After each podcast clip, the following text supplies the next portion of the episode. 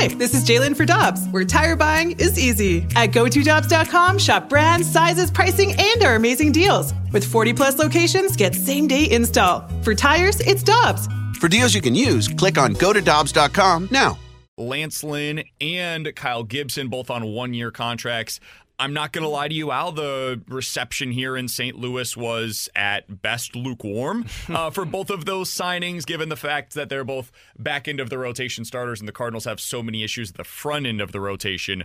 When you saw that news, what was your reaction as somebody that's been in that chair before? Well, you know, I had the opposite reaction. I, I I'm really a, a proponent of those type of signings. You know, when you have steady uh, type veterans that you know they're established, uh, they they know how to go about their business, and they're a good influence on the uh, overall club, uh, and they're a steady presence. I, I think that's always good for a club. And and and I I'm a good I'm a uh, I like one year contracts. Um, and I, I think they're effective. They they they actually are, are really good, and in most in many cases they turn out better to, than some of these multi-year, you know, uh, two hundred million dollar plus contracts. So, so Al, from, from a general manager's perspective, is this how the offseason typically works to where you start kind of with those easy deals? Maybe you backload the area that's the biggest flaw and then build from there?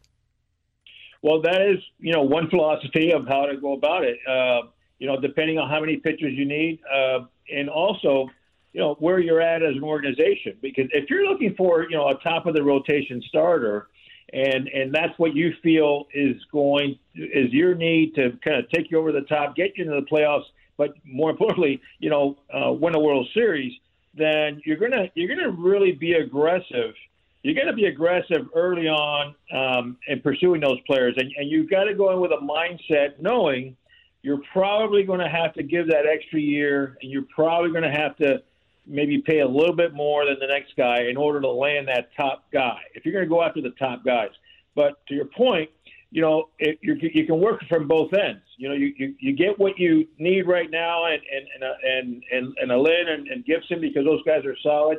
And while you're maybe working on a bigger deal down the road, that you know it's going to take time for it to develop. We're talking with Al Avila, former Major League Baseball general manager here on 101 ESPN. Uh, Al, when you when you think about the modern game, what immediately comes to mind is strikeouts. And when I look at the Cardinals' rotation, there are not a ton of them. Now I know Lance Lynn ha- has some of that, but Gibson certainly doesn't profile that way. And Miles Mikolas, uh, while being a workhorse, is not anybody's definition of a strikeout artist do the Cardinals need to go out and now find somebody at the front end of their rotation that profiles that way in your mind? Well, you know, winning clubs, and when I say winning clubs, I mean clubs that uh, traditionally, when they get to the playoffs, they can dominate. You know, they have really good, uh, strong starting pitching, and and and guys are kind of dominant in that way. Um, you know, so it just depends on how you're putting your club together. So traditionally speaking, you know, you want a yeah a strikeout thrower at the top of your rotation leading the way. So um, you know that that's one way that uh, you know you, you know when it gets down to that point of the year, that's when it benefits the most. When you're talking about the full season, 162, you want a lot of those pitchers that will post on a every five days, give you the innings that they need you to give you to get through the season and give you a chance to win every single day. When you get down to the end, you know the the the, the playoffs, the World Series. That's a whole different game there. That now you you need the dominant pitcher that to to, to, to take you through. Now, in saying that, you know, there's also ways of there's teams where you can, you know, you have a, if you have a solid defense and you have really good uh, hitting, um, you know, and, and, a, and a really strong, strong bullpen, you know, with power pitchers, then maybe you can skim by without having that dominant uh, one-two punch at the at the uh, in your rotation. Al, I'm really glad you mentioned that because it's something that, that Cardinals fans have grown frustrated by. And John Mozeliak mentioned this yesterday how, hey, it's really hard to build for October in the fall or the previous November. Like right now, you're building for the 162, and then eventually you can build for for the October run. As a general manager, h- how do you square those two things? How can you build for October of next year while also maintaining the importance of what you said, guys that are posting every fifth day for the 162 grind? Well, I mean, the, the Cardinals just did that by signing those two pitchers. Uh, you know, so they're they're they're playing that 162 right now as we speak. So if you're able to land, uh, you know, uh, a good uh, dominant type pitcher now, that's great. But you could also trade for one, you know, possibly at the trading deadline, which you know, obviously depending on the situation and what you know, you, you might have to overpay for that.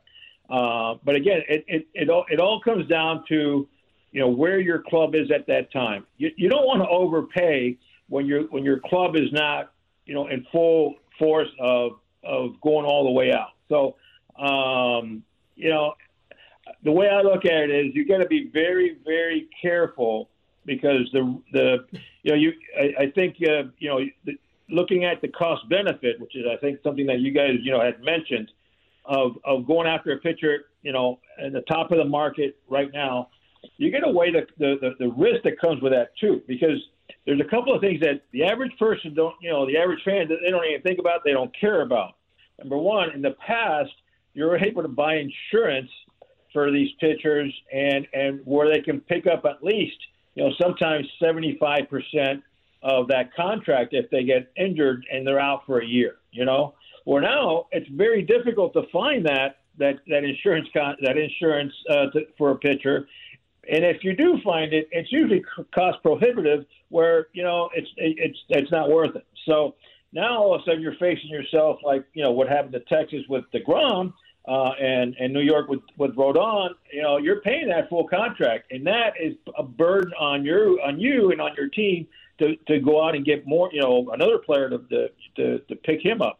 So you always have to have some cash in your pocket for down the road because of an injury, and maybe you have to make a trade down the road to, to supplement your team to continue it to, to make your to allow your team to continue to win, and even even better if you have a young pitcher very close to being ready to come up, you know, at some point in the season when you need them. So there's so many things, there's so many factors that go around when you go after a free agent uh, player in general, but pitchers more, you know, obviously more volatile you, you need to have a lot of things going on, you know, with money, prospects, uh, you know, and, and, things of that nature. Uh, I'm so glad you brought up the, the risk there, Al, because uh, the last time we talked to you on this show, a comment that you made still resonates for me. And you talked about how if you're a team, you have to make sure you know your prospects better than the other team when it comes to making a trade. And it does seem like the Cardinals are gun shy of making one of those trades because of what has bitten them in the past with the Arozarena and Adolis Garcia. If, if you're in those shoes and you know that you're the position to where you've got to get some type of top end talent. Is it to the point now where, where you might have to pull the trigger on that trade and know what's going to hurt?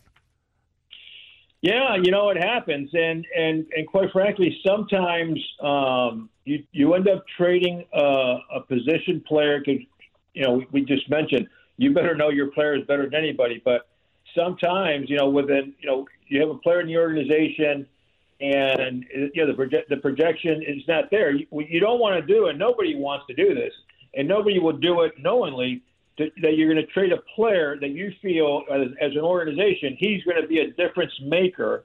All right. In another year or two, this guy's going to be a difference maker, meaning he's going to be an all-star. He's going to be a, t- a guy that's going to be, you know, uh, a, a part of the nucleus of a winning team you, you, you know, knowingly you're not going to want to trade that kind of player. You're going to trade a player or players that you feel, um, you know, it's worth that trade. Uh, but we, as an organization, and you don't say it publicly, you know, we don't feel he's going to end up being that kind of guy. Uh, but at the end of the day, you and I know because we've seen it. We see it every year. Uh, and and I guess the the teams that are, the team that's best at this is Tampa Bay, uh, in acquiring those players.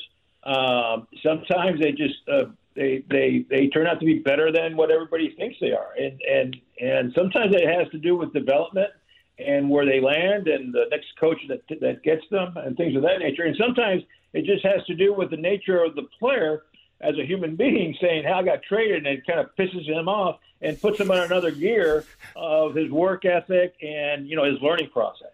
So, so Al, this it's a fascinating conversation. Is there a, a points from a, a GM's perspective where you feel like you get pushed over the edge where I've got to pull the trigger on this trade? Is it because of a player's upside? Is it because you know that you're desperate for something?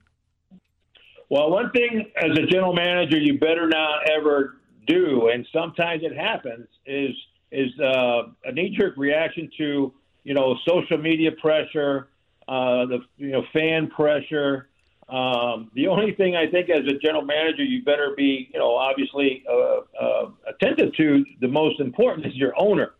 Uh, you know, in, in, in just about every case, your owner gives you your you know your limits of what you can do, uh, and and in some cases even the marching orders of what he wants done. So you have to do the best within that you know within that scenario, uh, regardless of you know uh, what the fans think or what the media thinks. Uh, you know the, the the the pressure comes. I got to make this deal if you have certain marching orders. You know there's certain marching orders at the trade deadline where you know you got you know your team your team uh, is struggling, you're not doing well, and the conclusion is okay, we're not going to get to the playoffs, so we got to shed money to bring our payroll down. That that's it's almost an automatic every year with certain with several teams. Um, and then in the free uh, in the in the winter time, um, you know, most teams, not every team, but most teams, okay, you're going to have a budget to work with. So you're going to have the pressure of this is the amount of money I got I really want that guy, but that guy is going to cost me two two times more than what I can afford. And not only that, but I also need you know uh, that guy, but I need this this supplemental player too. So you got to you got to put all these puzzles together with what you know you're given, and so that's where really the pressure comes from. Is you want certain players, but again, you know the agents have the power in that when you have supply and demand um, you know, you're going to have to wait it out, and that's where the pressure is, waiting it out and, and hoping to get your guy. And that's why I go back originally at the beginning of the rate of the show today is if you if you target a guy, you know, a top of the rotation guy, you better be aggressive, be aggressive early. Uh, you know, identify uh, the number and knowing that you're gonna you may have to go up a little bit, maybe an extra year, maybe a, a couple extra few million dollars if you really want that guy. And um, so you you got to be ready to step up. Al, we appreciate the time as always, man. I've got one more question for you. Al Avila is our guest here on 101 ESPN, former Major League Baseball general manager. Uh, there are there are five guys that have really been kind of bandied about as front end of the rotation type of starters that maybe the Cardinals could have some interest in. I'm I'm curious, understanding that there are different price points here and there's trades versus free agency, but in a vacuum, if you could add one of these players to the front end of the Cardinals rotation, uh, which one would be of most interest to you between Blake Snell, Sonny Gray, Tyler Glasnow, Dylan Cease, and Shane Bieber. Those, those five guys have really been the ones that are most discussed with Snell, Gray, Glasnow, Cease, and Bieber. Do you have a favorite from that group?